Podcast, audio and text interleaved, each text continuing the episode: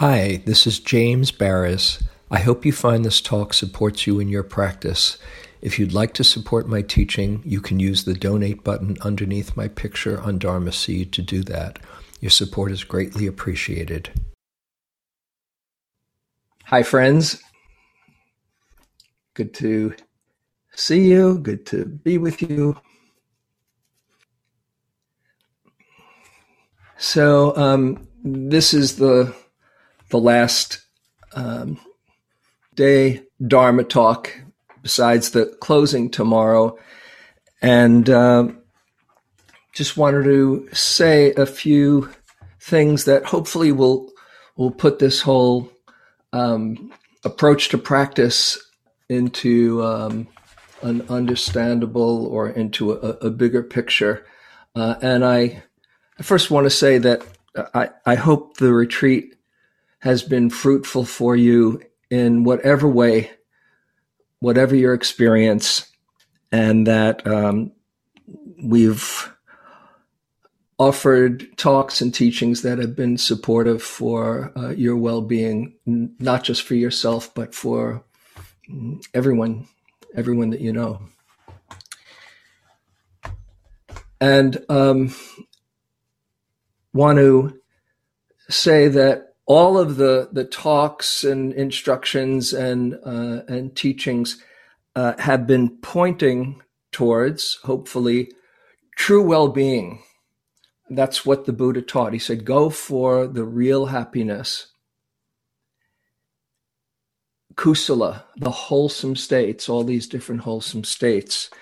And i thought i'd uh, since i started out um, at the beginning of the retreat sharing the basic principles and the first three of those wholesome states um, of the 10 that that I've found particularly uh, practicable and inspiring um, that I put in what I thought of as a logical sequence in um, in this approach to practice.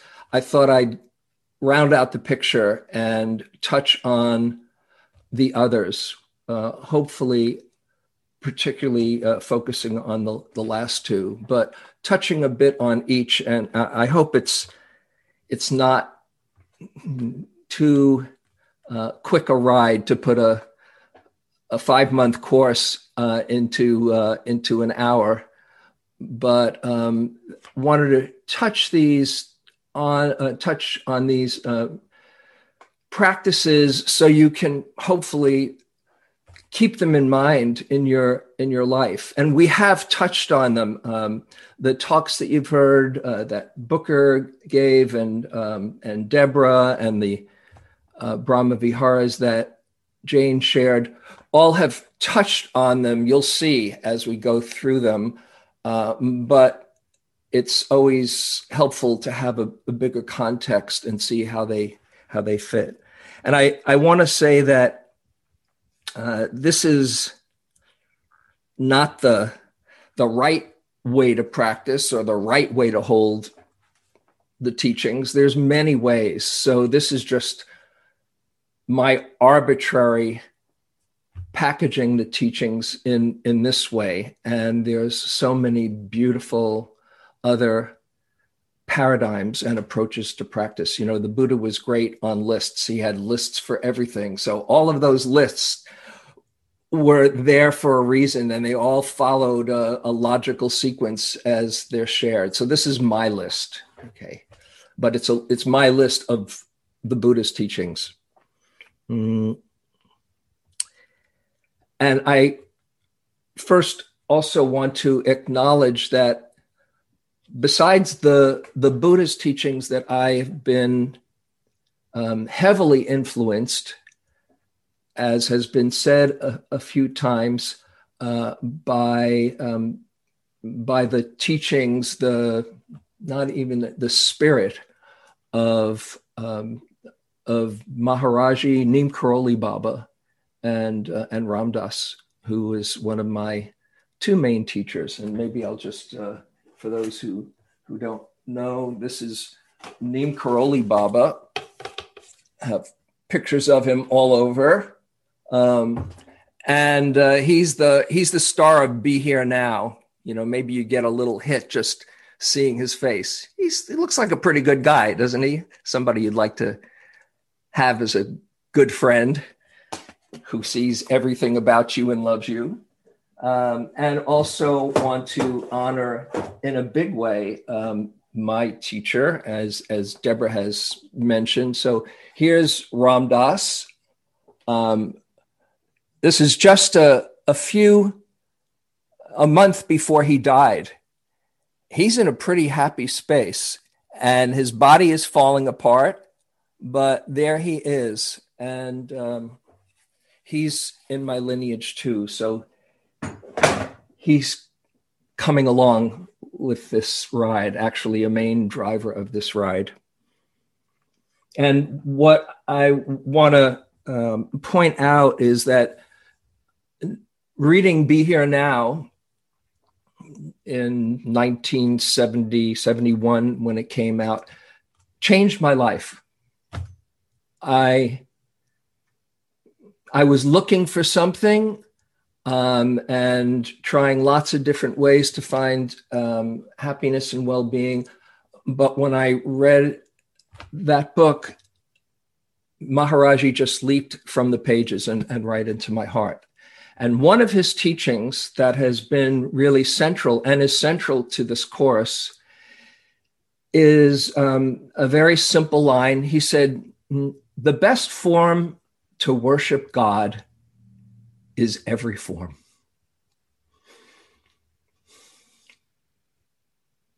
The best form to worship God is every form.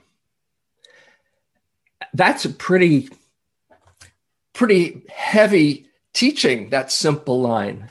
Every form. What it translated for me in those early days was I've got to just keep on looking for the good because it's it's too easy to get caught in my judgments and my uh, my smallness and my uh, insecurities and all the things like that. But if I keep on looking for the good, um, then that's going to be helping me to worship God in every form. Uh, and um, it works. I've been doing it for about 40, no, 50 years now. And um, uh, use, as, as is often the case, we're often the last of the, the subjects. Uh, and that was, that was um, very much my case too. But there's the lineage. Keep, and, and if you don't take anything else from this, this retreat, I hope you remember to just keep looking for the good, even when it's hard to find. And that doesn't mean to be naive and, and think, oh, everybody is my friend. And uh, you want to be really um, caring and have healthy boundaries and, and be courageous and fierce when there's confusion um, that you are encountering but to keep looking underneath for that place that is um, is the divine.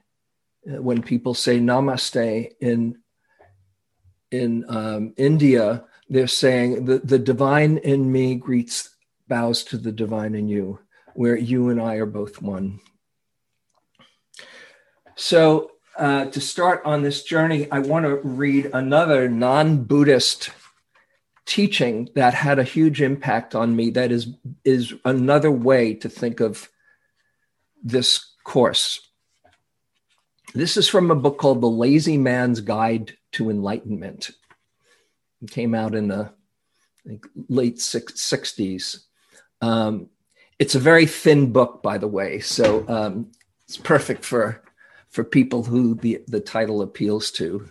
Uh, written by Thaddeus Golas and this is what he says The basic function of each being is expanding and contracting.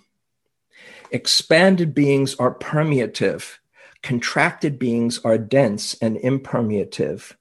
We experience expansion as awareness, comprehension, understanding, or whatever we wish to call it. When we're completely expanded, we have a feeling of total awareness, of being one with all life. At that level, we have no resistance to any vibrations or interactions of other beings. It is timeless bliss with unlimited choice of consciousness, perception, and feeling. When a being is totally contracted, they are a mass particle completely imploded. To the degree that they are contracted, a being is unable to be in the same place with others. So contraction is felt as fear, pain, unconsciousness, ignorance, hatred, evil, and a whole host of strange feelings. At an extreme, they have the feeling of being completely insane, of resisting everyone and everything, of being unable to choose the content of their consciousness. But of course, these are just the feelings appropriate to this mass dense vibration of these levels. And they can get out of them at any time by expanding, by letting go of all resistance to what they think, see, or feel. That's pretty much what the Buddha said as far as unwholesome and wholesome states, those akusala that are states of contraction, and the wholesome states, kusala states of expansion. And uh, something that I mentioned in one of the groups, I don't think I mentioned it in, in the uh, in the hall. I was going to say our hall um, is uh, sometimes, especially when it's awakening joy, people think, "Oh, I've got to just burst out and love the world and be doing somersaults and skipping through fields and daisies."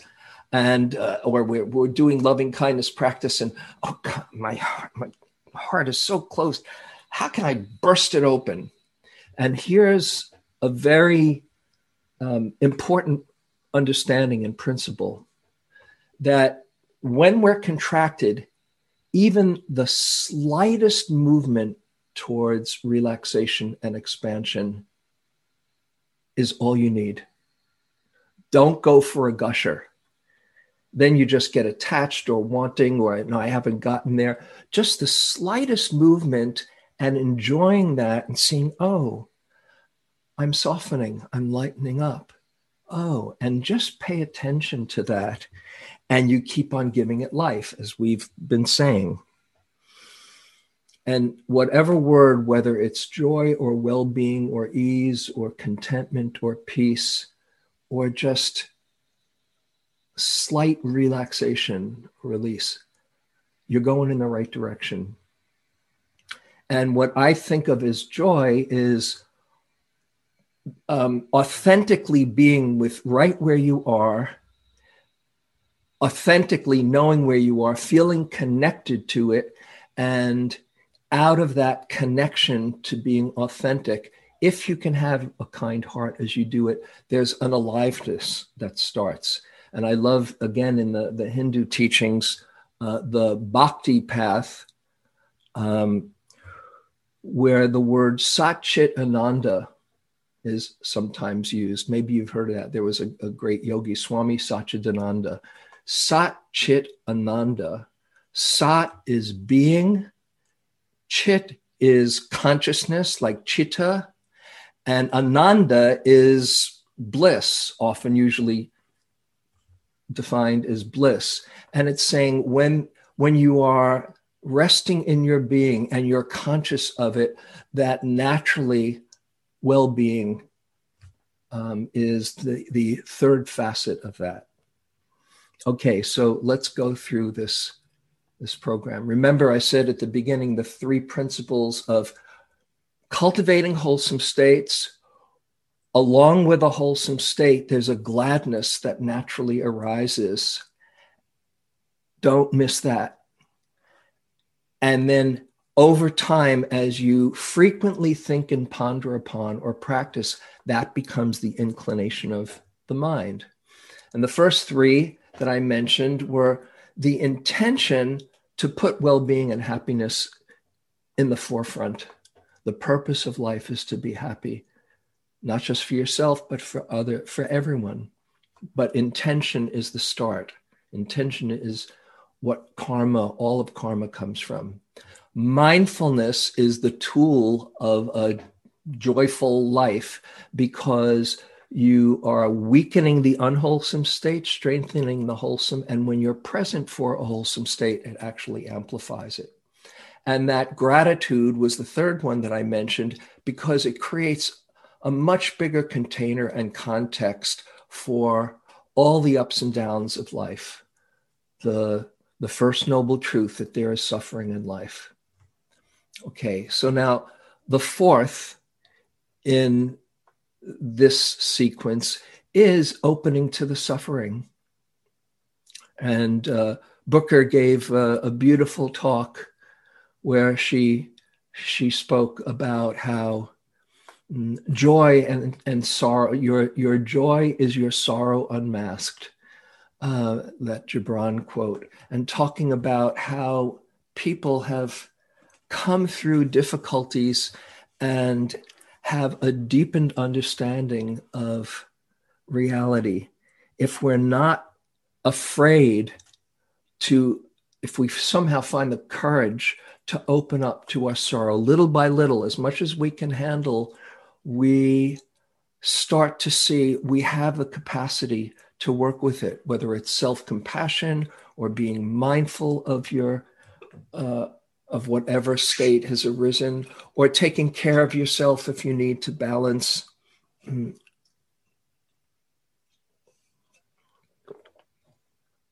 The Buddha talks about this very directly in one of my favorite teachings. Uh, you can Google this if you'd like, called Transcendental Dependent Arising. Is a great essay that Bhikkhu Bodhi wrote. And in this teaching, the Buddha says, he starts with suffering and he says, suffering can be the causative factor for faith to arise. Faith can lead, not necessarily, but can lead to gladness. Gladness can lead to joy. Joy can lead to happiness, concentration, and higher states of peace, all the way to enlightenment. But he starts out with suffering. He says suffering can be the causative factor for faith to arise. You say, how could that be? How can suffering lead to faith? Let me just ask, and for those who have their cameras on, can see, um, look back on your own journey and see how many people have been motivated by some suffering in their life to look for deeper answers and meaning to make sense of this life. Just want to take a look. I thought so. That's how it works because suffering shakes us out of our complacency. You know, going along thinking, oh, everything is all right. And then, whoa, that happens. And how do I make sense of this? And most everybody has come to practice out of some suffering or sorrow or pain in their life, looking for answers. It certainly is true of me, and I could raise my hand up there too. So, when you have difficulties and sorrows and suffering, not to think, oh, this, this must be some terrible mistake. And I, I want to acknowledge that some people's share of suffering is is different from others not only within their own life but because of uh, systemic racism and marginalization and all of those um, crazy things that are in this culture. But those often those people are the ones that have a deeper joy because sorrow has carved into their being, as Gibran says. And I'm thinking of the two people that I think of who embody joy. Uh, perhaps you can think of somebody who embodies joy, and and you might come up with one of the same people as me, the Dalai Lama. How many people thought of the Dalai Lama? Uh, and the other is Desmond Tutu, Bishop Tutu, and they they got together and wrote a book called The Book of Joy. Both of those people have seen more sorrow and suffering than we could imagine. The Desmond Tutu, the architect of the truth and reconciliation of healing from apartheid uh, uh, after South America uh, ruled out apartheid, hearing the most horrific stories. The Dalai Lama, almost every day when he's receiving people, if he's in India, uh, in Dharamsala, he's hearing stories of, of torture and unspeakable uh, suffering. And yet, they embody joy. How is that possible? Because they open to the suffering, they're not afraid of it, and it doesn't stick with them. It moves through them, and then they can laugh. And I've seen the Dalai Lama, if you've been around him, you probably have seen this too. He can be weeping at hearing somebody's story, and 15 minutes later, giggling at something else. So we have a can have a different um, relationship to suffering if we are not afraid of it and realize, oh, this is what deepens me. This is what helps me grow. And just as a one quick exercise uh, before we move on, I'd like to invite you to think for a moment, if you want, close your eyes, think of a, a challenging situation or a difficult period in your life that you've been through, you've gone through.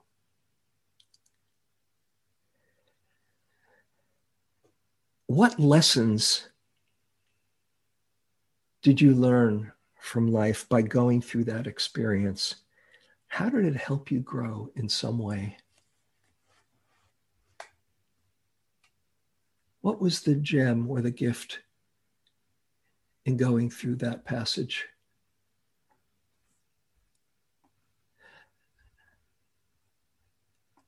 And now um, I'm going to uh, open the chat room and we'll just take a, a moment if you, in a, just a couple of words, if you'd like to share your lesson from your suffering.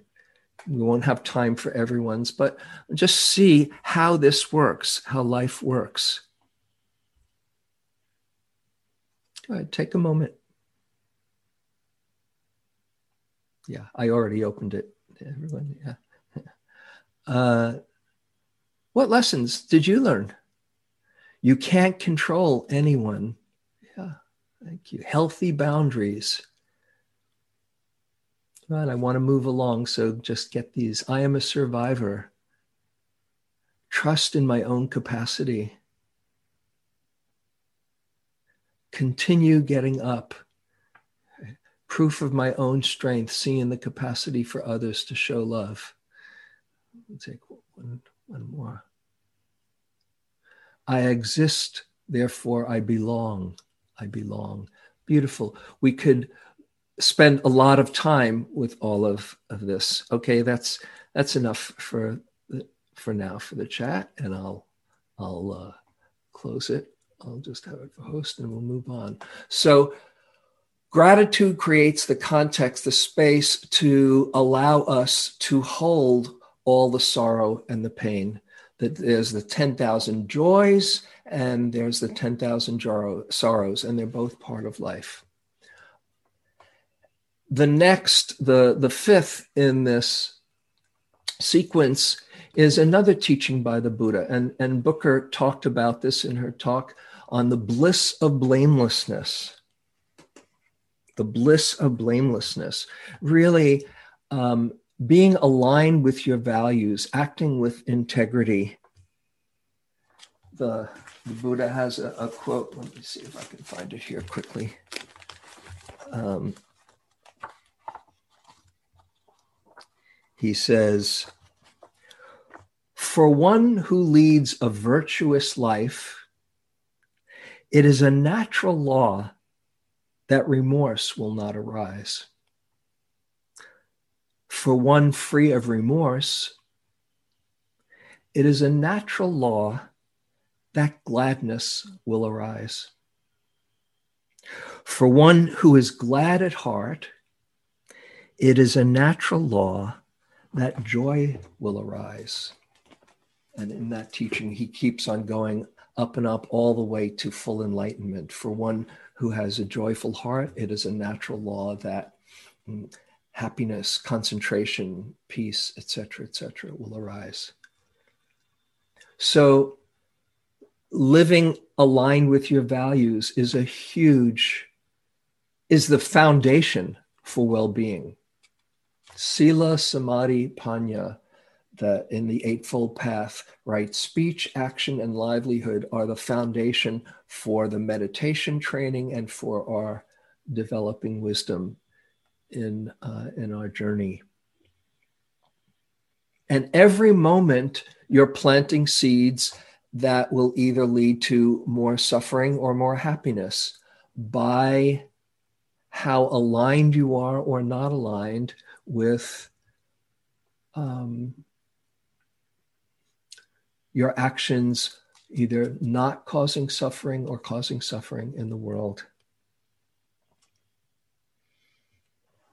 So, the precepts that we took at the very beginning are the foundation of this process and practice, as the Buddha said. That's why we start the retreat with taking the precepts. But of course, we're not saints, so we might blow it from time to time or time to time to time. Uh, certainly in my younger years, it was time to time to time to time. Uh, but as long as you're facing in the right direction, uh, that's what counts. And if you are dwelling in the past of what I did and letting it run you now out of guilt or shame or, or regret, this serves no one the Buddha, in one beautiful discourse to his son Rahula, advice to Rahula, uh, number 61, he says, if you've if you've done something unskillful, take a look and instead of guilt, apply wise remorse where you see, oh, this what this is what happened with this action. And he says, confess to a friend. If you can, make amends these days, always is huge. And even more important, know that you've learned something from it. As one of my uh, inspirations, uh, Julia Butterfly Hill says, as long as you're learning, there are no mistakes.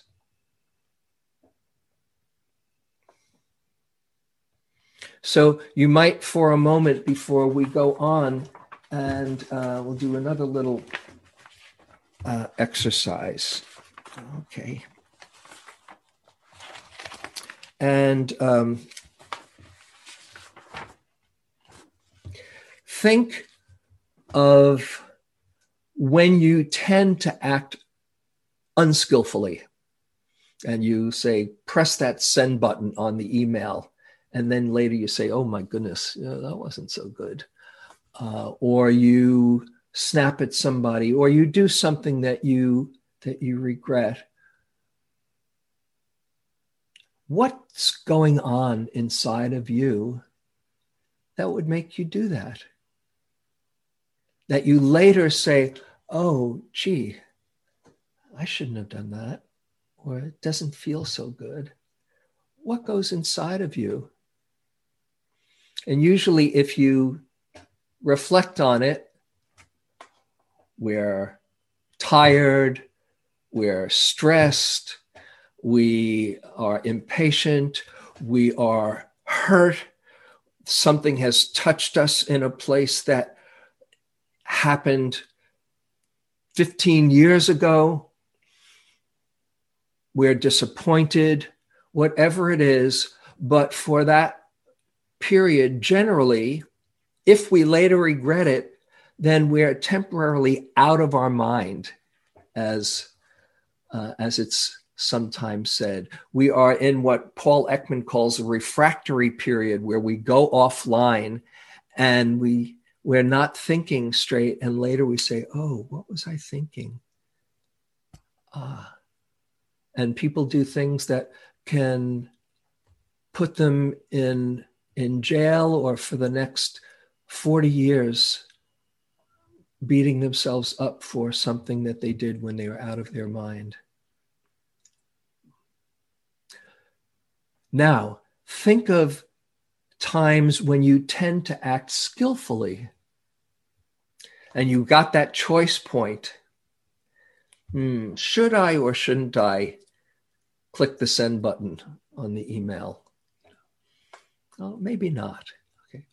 What's going on for you there? What helps you stay aligned with your values?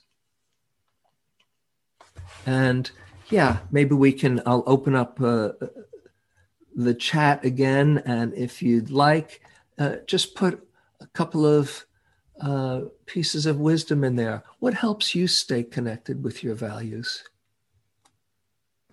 If you like, you can enter something in the chat box. Co regulation, patience, kindness towards myself. Rested, yes. It's so much harder to be skillful when you're stressed. Feeling secure, awareness of greater good, pausing, considering the target. Remember remembering everyone is on their own path, leading with my heart, commitment, caring. Beautiful. Okay, I'm going to close the chat now for a moment. So you see, you have the wisdom right inside of you. It's not like you need to, you know, have a lesson. I, I remember there was this um, this beautiful passage from Robert Fulghum. Everything I need to needed to learn, I, I learned in kindergarten it's a, it's a great passage, something like that, you know. Because in kindergarten, what did they say? Pay attention. You hear hear that? Pay attention now. Yeah, that helps. Be nice. Yeah, that's basically the whole of the Dharma path. Pay attention and be nice. And there's a whole lot of other things that go in that passage. But we know it inside if we can listen to it. And what I find helpful is when we're at that choice point, just think after this deed is done, a week from now, or six months from now, or 10 minutes from now, looking back, how am I going to feel about this? Because we're, we're quick to hit the, the, the, mm, the impulse, act on the impulse, and there's so much cleaning up later to do. But if we can t- go ahead in the future and say, oh, I'm going to save myself a whole lot of grief if I don't do that. So, anyway, that's the fifth is living with integrity. Okay. And whichever of these land for you, you might say, oh, maybe I'll take that as a as a, a central practice. Okay, so this leads us to the sixth. Out of not acting on our impulses, the sixth is what has also been mentioned here the joy of letting go. This has come up a few times. And this is really moving from the second noble truth, the cause of suffering is attachment, to the third noble truth, the end of suffering is letting go of our attachments letting go of the control that we never had in the first place. And letting go expresses itself in a few different areas. One is on the physical plane, letting go of stuff. By the way, if this is all too much to remember, um, it's all in my book, so you can go in depth there. letting go of the wanting mind, oh, this is going to make me happy. And we better figure this out, friends, because the world is burning because we are consumers. You are seen as a consumer by madmen, Madison Avenue, or whatever you think of it. You're being marketed to continuously. And if we can let go of acting on that wanting mind, and I, I like my toys and I like my experiences. This doesn't mean you have to put on robes and uh, and be a monk, but there's the wisdom of moderation, matanuta, it's called in the teachings, knowing how much is just enough, where your desires are met with satisfaction and you don't need more, and contentment with little, as as um, uh, Booker was mentioning, that nekkhamma, renunciation, the joy of simplicity, and that letting go is on the physical plane. It's also on the on the um, hmm, activity plane as well. That is the disease of busyness. More happens with stuff, and it happens with our mm, activity. Here you come to the retreat. Oh, thank goodness, you know, I didn't need to answer at all my email. It's waiting for, for you. Don't worry, it'll be there. But what a relief. And to see that when you take some time out to rejuvenate, to refresh yourself, that you're actually much more effective and much more productive. This is from Peace Pilgrim, who is, if I can find it here, yeah, a wise uh, 20th century American sage who lived the last 30 years of her life just with a toothbrush. She, and she was a wanderer, an ascetic, and she has incredible teachings. People would take her in and they'd say, Oh, Teach us. And she says, if your life is in harmony with your part in the life pattern, if you're obedient to the laws which govern this universe, then your life is full and good, but not overcrowded. If it is overcrowded, you're doing more than is right for you to do, more than is your job to do, in the total scheme of things. Wow, radical. Hmm. You might say, I don't, I've got a busy life. I don't have time to be quiet, to refresh myself. The Dalai Lama, who's a pretty busy guy, he takes, I think it's four hours every morning to do his spiritual practices if he can fit it in, we can fit in 20 minutes of sitting from time to time, or take our mental breaks and a few mindful breaths when we find ourselves getting caught up. So it's mindfulness of, or letting go of stuff, of busyness. And another thing that was mentioned was letting go of the stories that run us. This is how we get caught. We get attached to those stories. My main practice, people who've sat with me know it, and I write about this.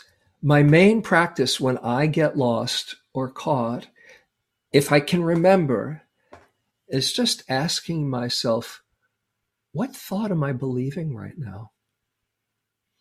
Or what story am I believing right now? Because if I can see through just that pattern that I've contracted around, it bursts the, the prison. And if we can see a thought just as a thought, it, the Tibetans have this, this notion of if you don't mess around with thoughts, they self liberate. They just unravel on their own. You might have seen that in the meditation. You're getting caught, and then you say, "Oh, just frightening myself." Oh, that's just a thought. Thoughts are as real as we believe them to be, or as empty as we see them to be. Where do they come from? Who knows? Where do they go? Who knows? Joseph Goldstein has a great practice, by the way, that has helped me very much. He says, if you're in a meditation hall and you're having thoughts that are bothersome, just imagine they're coming from the person behind you. It's a great practice. You don't have to blame yourself. Oh God, what an ugly thought that was. Oh, there you go again. Oh, it just, you know, you picked up the radio waves. You know, I hope you're well. You know, I hope you get better. For all intents and purposes, that's as much ownership as you need to take. They come out of nowhere and they go into nowhere if you let them just self liberate. So it's letting go of thoughts, letting go of beliefs. Let me just ask you for a moment before we go on. What story, you might take a, a moment, go in. Think of ways that somehow you make yourself small or frighten yourself. What story do you carry or do you believe that limits you.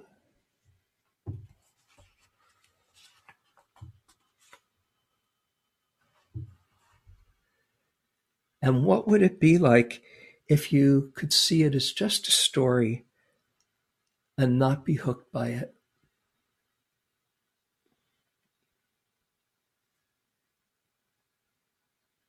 What would you need to understand or remember in order to let it go?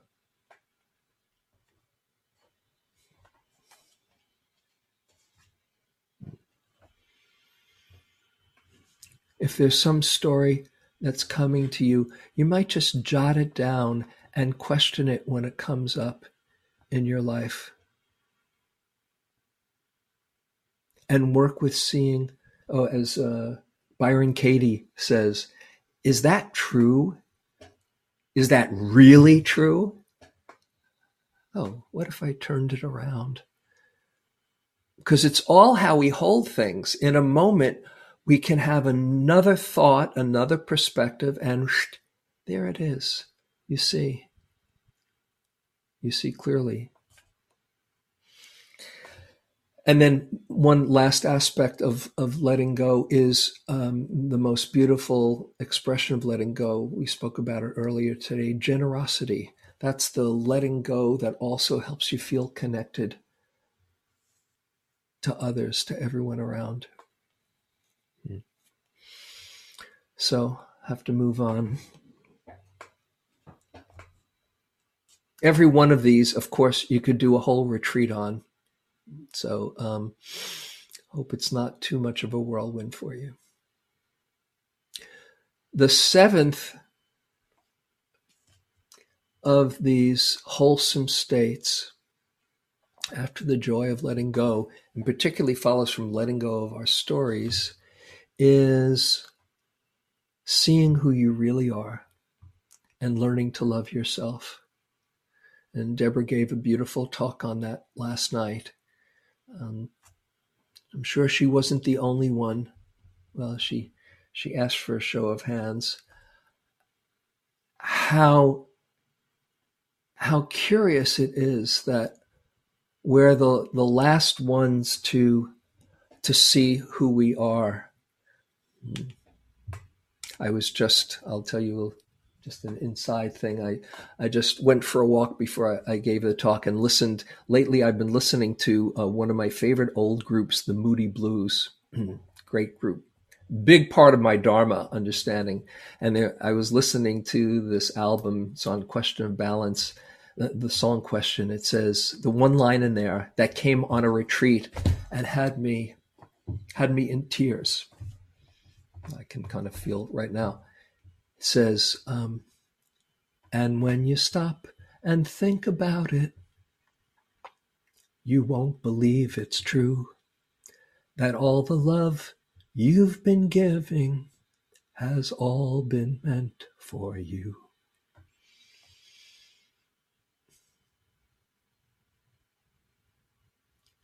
that's what we have to learn that to exclude ourselves from the love that we want to share with everybody else is a tremendous misunderstanding.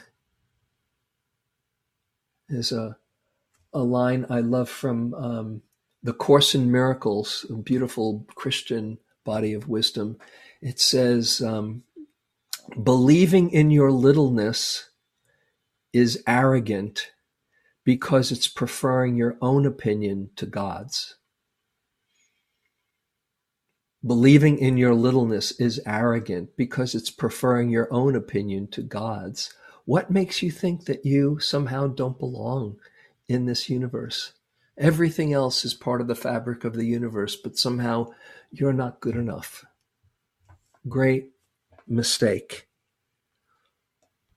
This is Derek Walcott, that uh, fantastic poet, West Indian um, uh, poet Love after love. You probably know this, many people.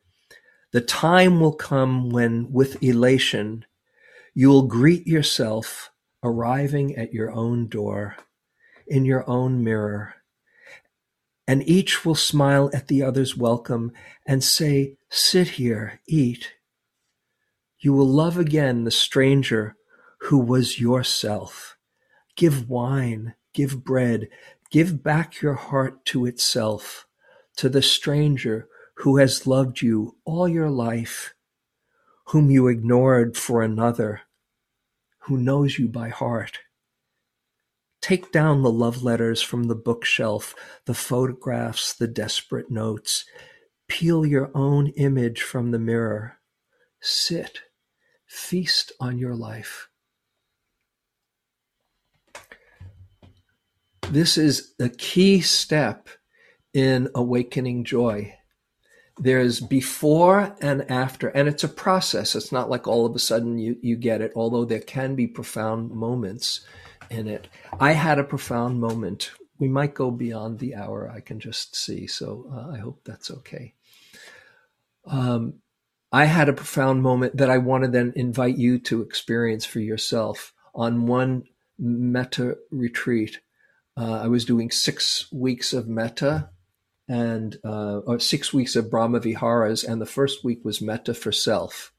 And I was doing it. May I be safe? May I be happy? All of that. it was going okay. It wasn't great, but I wasn't giving myself a hard time. But halfway through the week, somebody came to my mind who I knew really loved me. I didn't know why, but I, it was clear that, well, that person really loves me. And I thought to myself, this would be so much easier if I could just see what they saw. And that's when I magically connected the dots and I said, well, what do they see anyway? And it changed. It was a, a, a landmark moment in my in my meditation and in my life, seeing myself through someone else's eyes. So I'd like to share this with you as a little bit of a an exercise. Okay, this if, you do this, this will require, uh, or it, it, makes it very different if you put on your camera, uh, because you're going to be looking at yourself and pinning yourself. And if you don't want to do it, that's okay. You can do it from the inside, but it's pretty powerful if you do it this way. And this is what I call mirror practice. Only with Zoom, it's so much easier. Okay. So if you can pin yourself, I'm doing that with me right now. You can, uh, uh, or maybe uh, rem- I'm going to remove, uh, remove, if you can pin yourself, yeah, even with the spotlight. Okay. And uh, first, close your eyes for a moment and think of somebody who really, really loves you. And it can be a, a pet, it can be your dog or your cat if nobody else comes to mind. It can be um, a dear friend, it can be a mentor, it could be somebody from your past. Just get in touch with someone who you share a really warm, loving connection with. And first, feel that sweet flow that you share.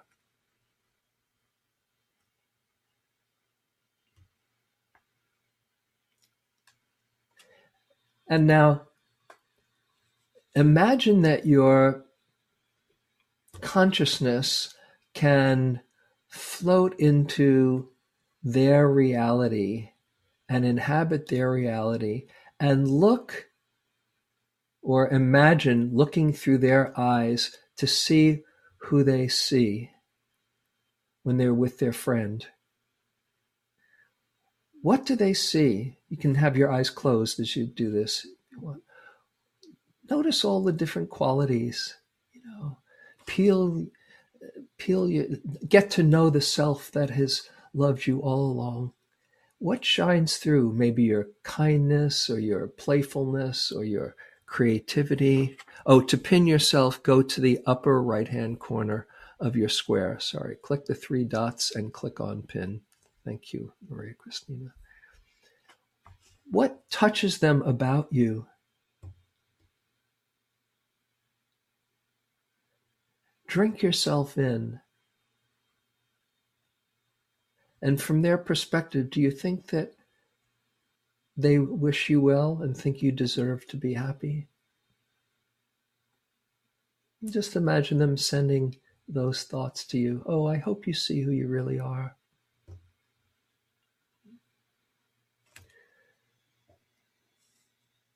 Let whatever your experience is be just the way it is. It's okay. If this doesn't come easily, just hold it all with, with metta. But if you see those qualities, just delight in them. And now imagine your consciousness can come right back and from the inside stay connected to those qualities. And now you can open your eyes and see who is staring back at you. You might see, oh, there's wrinkles or there's that or whatever. Go deeper. See who this person is. Stay connected to those qualities. Hmm. It's okay. See your goodness. See what would make you want to sign up for an awakening joy retreat or any kind of meditation retreat. See what your friend sees. If you would smile, and I guarantee you're going to get a smile back. Go ahead, try it. I guarantee it. If you don't, let me know. Hi, and smile and just say hi. Hi, hi there.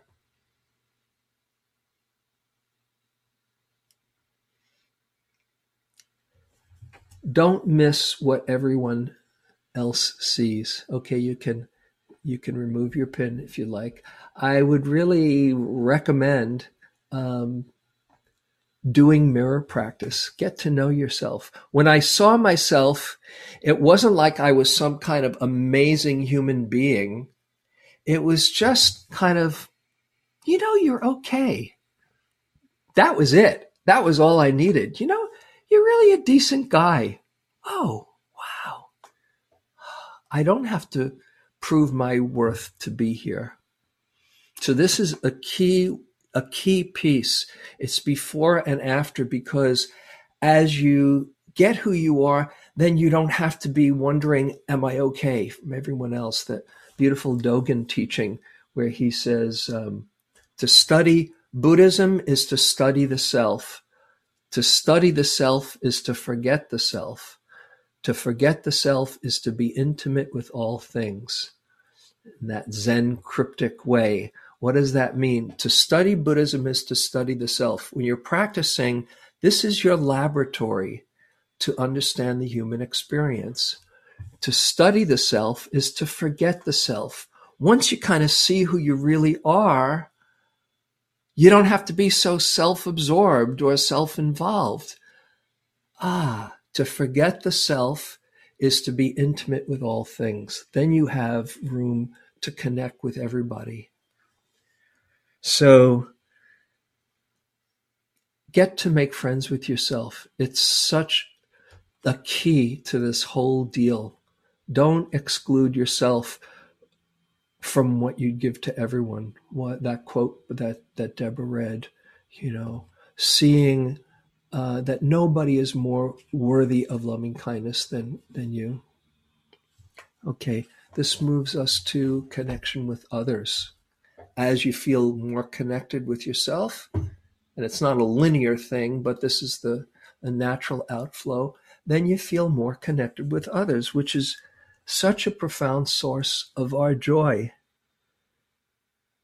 It's the most powerful source of our joy and of our sorrow as well when we don't feel connected.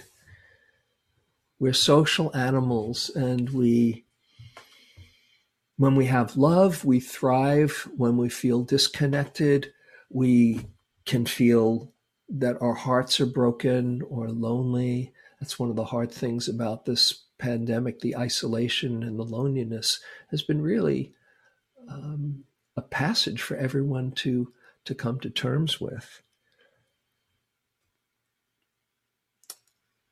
And often the people closest to us are the ones that we can have the most challenges with. It does often work that way, doesn't it? And so it's just holding somehow a different way so that our heart, our pained or our hurt heart doesn't doesn't block our our own love. And the uh, the near enemy of of of metta is attachment, where we want something from someone. Okay. For instance, uh, take a take a moment to think of someone really important to you And just think of how it is when you're just wishing them well. Oh, have them in your mind right now. Maybe have an image of them smiling, saying, I want you to know I really want you to be happy. I really do. Notice how that feels. And now think of times when you want something from them, when you don't want them to disappoint you. Oh, please don't blow it. Don't disappoint me. Notice how that feels when you have an agenda for them. I won't leave you here. Take a nice breath. And once again, just see them smiling back at you and get in touch with how much you really do want them to be happy. I really do. May you be happy. I love seeing you happy. And notice how that feels. Just with one thought, contraction or expansion. Okay, you can open your eyes. And this is where looking for the good really makes a difference. Because the more you look for it, the more you actually bring it out of of others.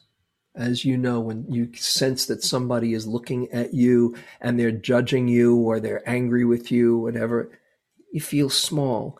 But when you sense that they're seeing your goodness and they want you to be happy, ah, so we have a power over others. So connection with others, whether it's um, metta or mudita, as as Jane did yesterday, uh, or play. Evelyn's been so great, you know, just helping us play. And when you, if you work and play well with others, it's not just for third grade; it's for every everything in life. Play, and then you can share that that joy together.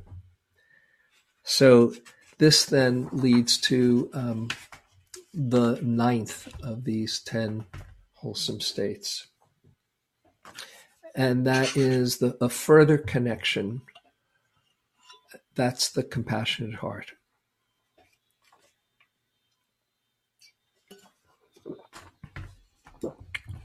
As the Dalai Lama says, if you want to be happy, practice compassion.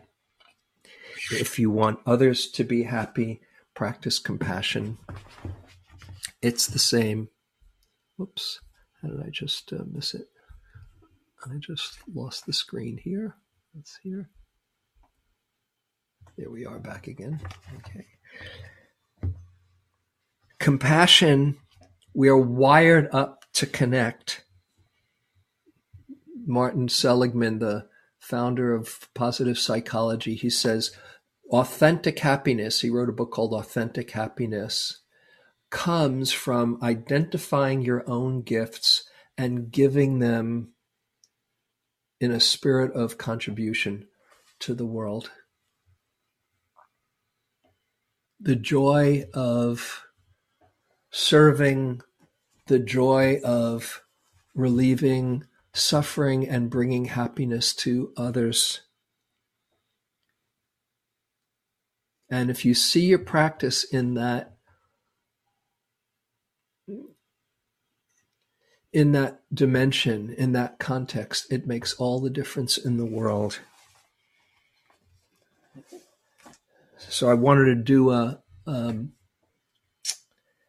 a practice with you on compassionate action or compassion, I should say, and seeing your context, your your practice in this context.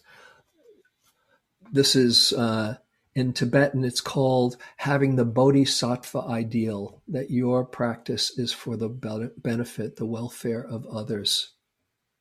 And I had this experience with myself uh, many years ago. I think I did I mention that here? No, in Queens College. No, some I don't think I did here. Um, when I was in my in college, my it was I was around 19 at the time, and I went through a very depressing period. I was reading a lot of existential philosophy where life didn't really have a meaning, and you know you're you're born, you suffer, and then you die, and what's the point? And uh, I wasn't fun to talk to very much. Uh, but one day in the Queens College cafeteria, I looked at the sea of humanity. It's a really large cafeteria. And it occurred to me everybody here just wants to be happy. No matter, some people were having a party, some people were alone, some people were studying, some people, everybody wanted to be happy. And I thought to myself in this very memorable moment well, if I can bring a little bit more happiness into the world, maybe that would give my life meaning. I didn't know about bodhisattva vows, but that was my bodhisattva vow. I didn't know how I how to get there, but I saw a direction. Okay, this is what could give my life meaning. And I want to invite you to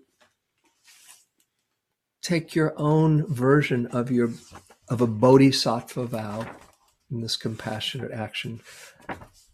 Only you know. So close your eyes for a moment. And you can make your own version of this vow, seeing that your practice is an offering, a gift to others and the basic principle is seeing that your happiness and your gifts uh, can benefit others.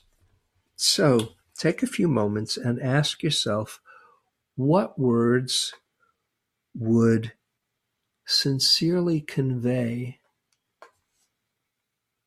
that wish in a way that uplifts your heart.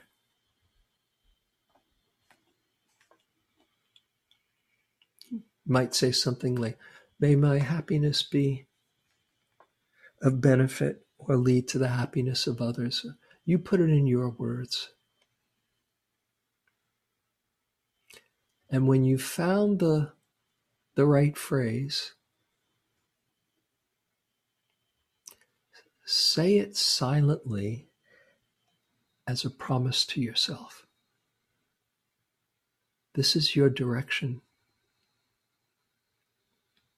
This is what will give your practice true meaning.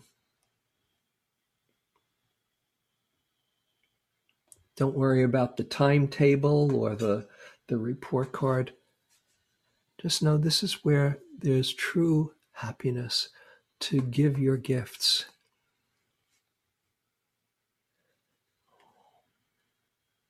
How can you put in a few words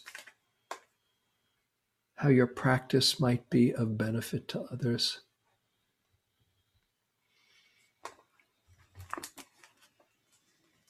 And if you make that promise to yourself, feel the power of it inside in your heart.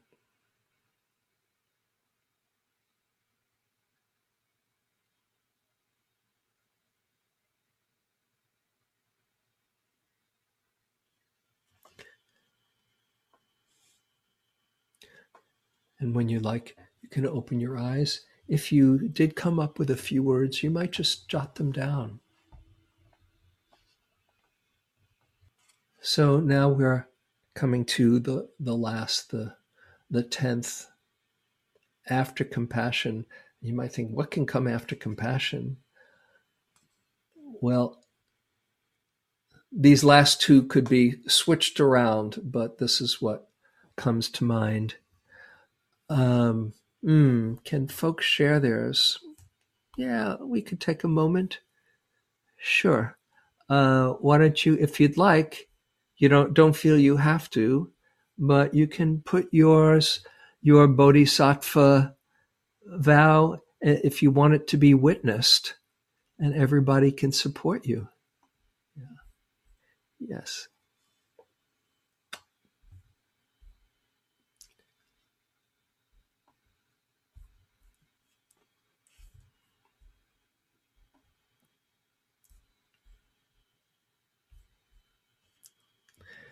Okay, we'll go for the for the tenth. Maybe we'll we, we won't do that now because uh, we're, we're going along. May my creativity bring happiness to others. Beautiful.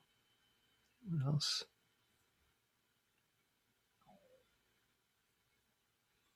Okay.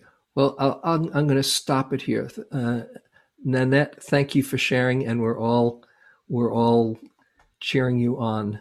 You're witnessed by fifty people so um, thank you. The last one is what I call the joy of simply being. And we did it a bit this morning in that big mind meditation. All the others, all the other nine are cultivating something, but the 10th one is to just relax and be and move from doing to being. Instead of becoming, ah, settle into this moment right here, right now. And with this being comes the deepest peace. You don't have to do anything to show your worth. There's a, a kind of trusting in life and a surrendering a trusting that allows life to support you. The image that I have of it is uh, learning to swim. You know, you were, when you remember when you first were learning to swim, somebody would put you in the pool and they say, Oh, just relax and, you know, tread water. And you're going up and down. You're saying, relax. What do you mean? I'm going up and down here. And then you, then you learn to tread water. Oh, that's much better. And then there's that magical moment where you stop doing anything and you realize the water was ready to hold you up all along. Going from flailing to floating, I call it. And the more you can show up and then let life support you, the more you get in touch in harmony with life and you hear the wisdom right inside of you. Because in that flailing, we're too busy trying to come up with the answers. And in that floating, we can hear the truth right inside of us.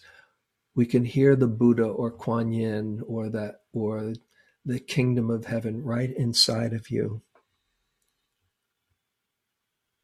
So this is the tenth and really what the Buddha was talking about when you let go of all doing and simply be and be present with an open heart, you're no longer in the way.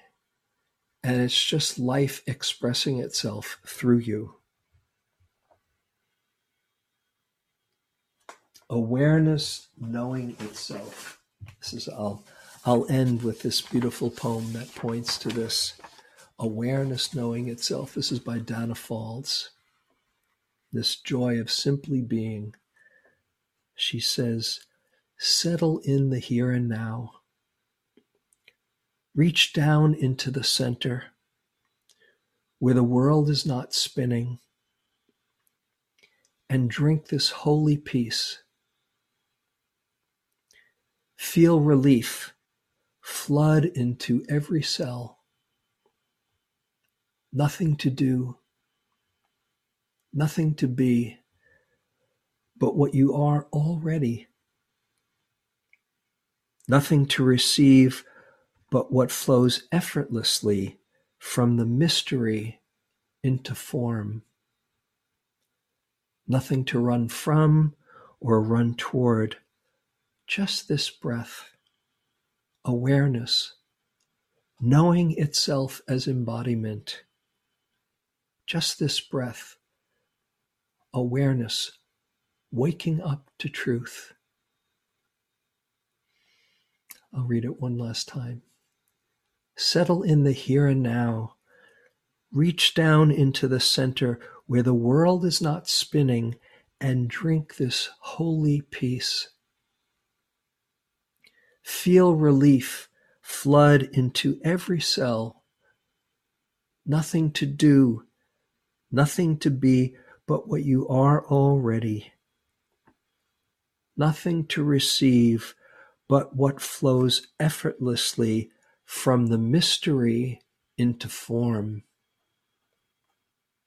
Nothing to run from or run toward, just this breath, awareness knowing itself as embodiment, just this breath, awareness waking up to truth.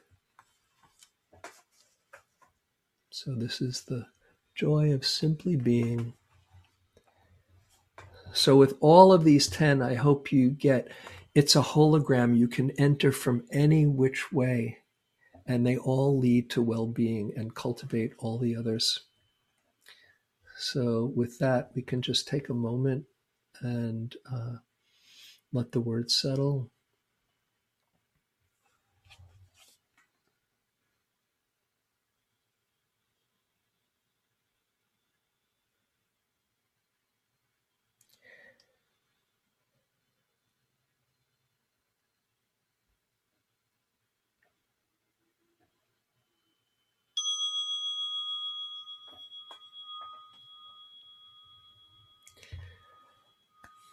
So, thank you for your attention. Apologies for keeping you after class, and uh, hope that it was useful for you. So, enjoy your your dinner or whatever you're you're doing, and um, and we'll come back for the Brahma Vihara at seven, and uh, Jane's gonna lead a I think a lovely Brahma Vihara.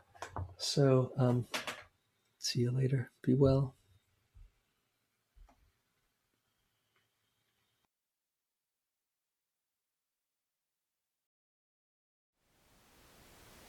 Thank you for listening. To learn how you can support the teachers and Dharma Seed, please visit dharma dharmaseed.org slash donate.